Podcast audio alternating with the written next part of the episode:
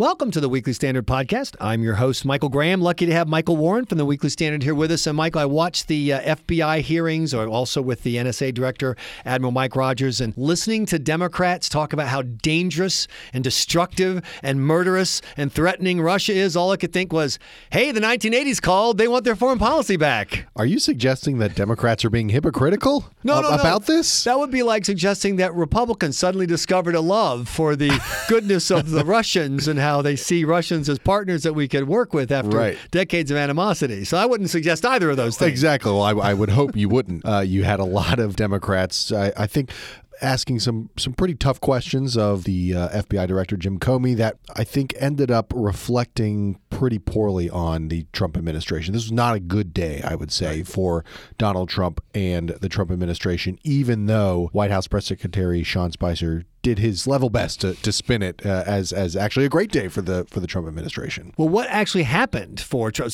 Did the FBI or NSA say yes?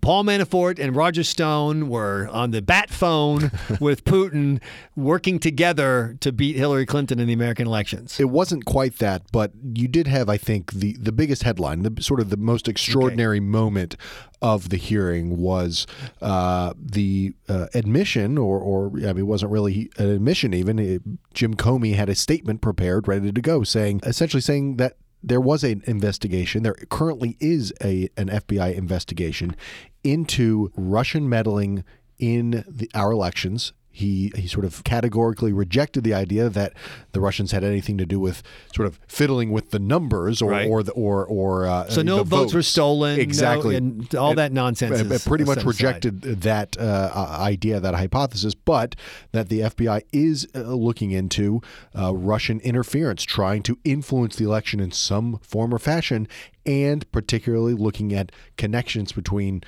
somebody in Trump world, uh, whether that's uh, uh, somebody in the campaign or somebody connected to the campaign and that Russian effort. And so that was a pretty amazing and extraordinary discovery by this uh, by this hearing uh, this morning. And uh, I think that's the biggest problem that the Trump administration is going to have to deal with. Now there's an FBI investigation about them. Funny how the tables have turned since the election when the Democrat, the other candidate, had an FBI investigation about her. So either way, we were going to vote for somebody who had a FBI investigation. Yeah, yeah. Well, we, you could see why so many Americans were not happy with the choices uh, in November.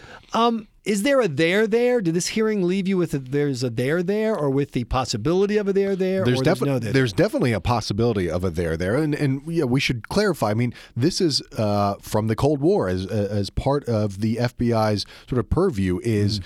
Any uh, is surveillance within the United States right. of any Russian nationals. I mean, they sort of have that in their in their wheelhouse, and right. so you're right. If they happen to be sort of investigating, you know, a Russian businessman sure. who was actually sort of uh, put up by the Russian government or Russian intelligence, who happened to be talking with somebody connected with Donald Trump, that of course would be something that they would right. they, they would pick up on. The, the the answer is that we don't know exactly, but what we do know is that the FBI is investigating it and that there's something that they think is worth exploring more.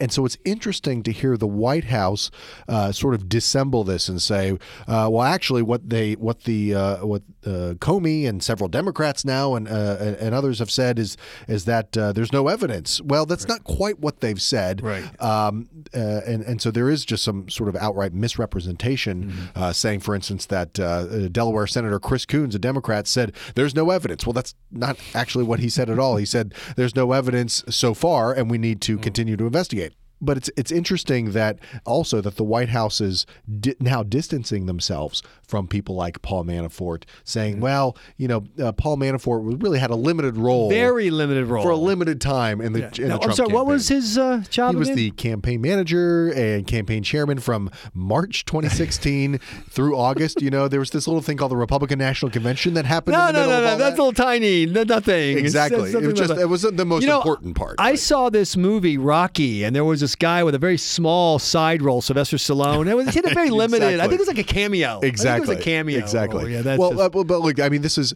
it's interesting that this is the path that the White House is going. It's just, is to mm. sort of downplay what we've learned, uh, rather than I think a smarter move for them would would be and and look, I don't know. Maybe they know something that I don't. uh, but a smarter move, if nothing's if nothing's wrong, is say, well, look, we'll let the investigation happen.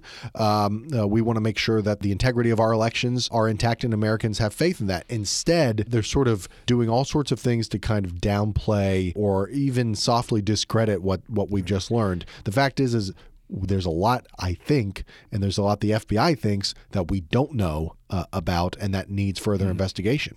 But I'm trying to think of what it is that a Paul Manafort or Roger Stone, whoever, could do that would, you know, I mean, what what they, they, they, didn't have Podesta's you know password. Right. You know what could like, hey, we think it would really be great if you attacked Hillary.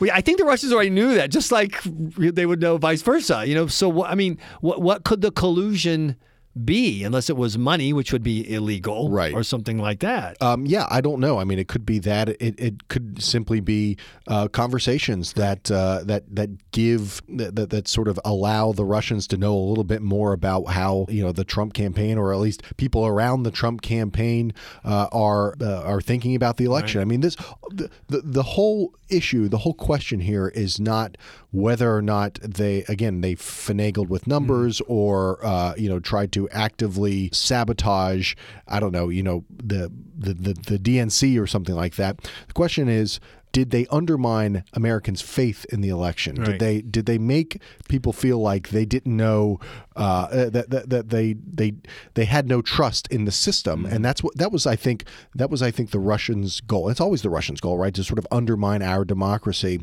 and um, and if there are conversations going on with top level Trump folks with people whose sort of mo is to do that, it just makes you wonder what what were they talking about? I don't I don't presume to know what it is, mm-hmm. Uh, but I would like to know what it is if they did, in fact, talk. Does a country that offers as its two major candidates Hillary Clinton and Donald Trump really need a foreign policy to undermine a foreign power to undermine its democracy or our confidence in it? I don't. That's a very that, good point, that's, Michael. Talk about gilding the lily. I exactly. mean, beating a dead horse. Uh, for well, let's wrap up with this. For those of you who are students of economics and are, or maybe you teach economics, you're looking for a great example of opportunity cost. Mm. Today, March 20th, Neil Gorsuch gave a fantastic opening speech. And really, unless there's something that we don't know, you know, something that comes out of you know the some eleventh hour exactly. uh, oppo you know, drop. He was doing drugs or right, whatever. Right. You know, what's the line they have from Louisiana politics? You know, caught with a dead girl or a live boy. Exactly, you know, exactly. Unless there's something like that, this guy is bulletproof. That speech the conversation about that speech, the case that the people introducing Gorsuch, both Republican and Democrat, made for him, the impact that Gorsuch could have on restoring confidence in the rule of law, all of that lost today. It might as well not have even happened. Totally. Because no, of Trump world's decision to triple, quadruple, quintuple down on this wiretap story true opportunity cost. Yeah, well, it's just a, it's just a as you said, it's a missed opportunity, and it, it's an own goal, right? This is not this right. is the, the, the wiretapping issue was something entirely brought up by uh, by the president mm-hmm. on Twitter, um, and as, as the NSA director Mike Rogers and uh, the FBI director Jim Comey said in this hearing today, uh, there's there's just no evidence of it, mm-hmm. um, and yet it's sucking out all the oxygen from what should be, and which I will, I think, at this point at least, is likely to go down as Donald Trump's greatest domestic policy achievement, which is the nomination of Neil Gorsuch to the Supreme Court. But we ain't talking about that, and that's uh, that's a narrative problem okay. for a guy who's so bad in the polls right now. This is how this is going to quote end. Okay, like the denouement. There's going to be a phone call with Paul Manafort talking to whatever Boris and Natasha or whatever, and Democrats are going to shout, "See, proof there is collusion. And trump was going to say see we were wiretapped and that's going to be and this is going to it's just going to people are going to okay whatever whatever fine and that you'll never the trumpies will never look at it in a different way and the democrats will never look at it a different it's like a political dr strangelove or something it's, very, it's all, we're all just destroying ourselves gentlemen here. you can't fight in here this is the war room michael warren room there we go there exactly go. who i by the way have already cast in the movie version of the weekly standard slim pickens on oh, the bomb thank you very much Will be playing. That's Michael Warren. You've been listening to the Weekly Standard podcast. Please go to Weekly Standard weeklystandard.com regularly for great information, great articles, and on the podcast page, you'll find these podcasts and other. In fact, you can go to iTunes and uh, search Weekly Standard and subscribe to this podcast. You'll never miss another episode. Thanks again for listening. I'm your host, Michael Graham.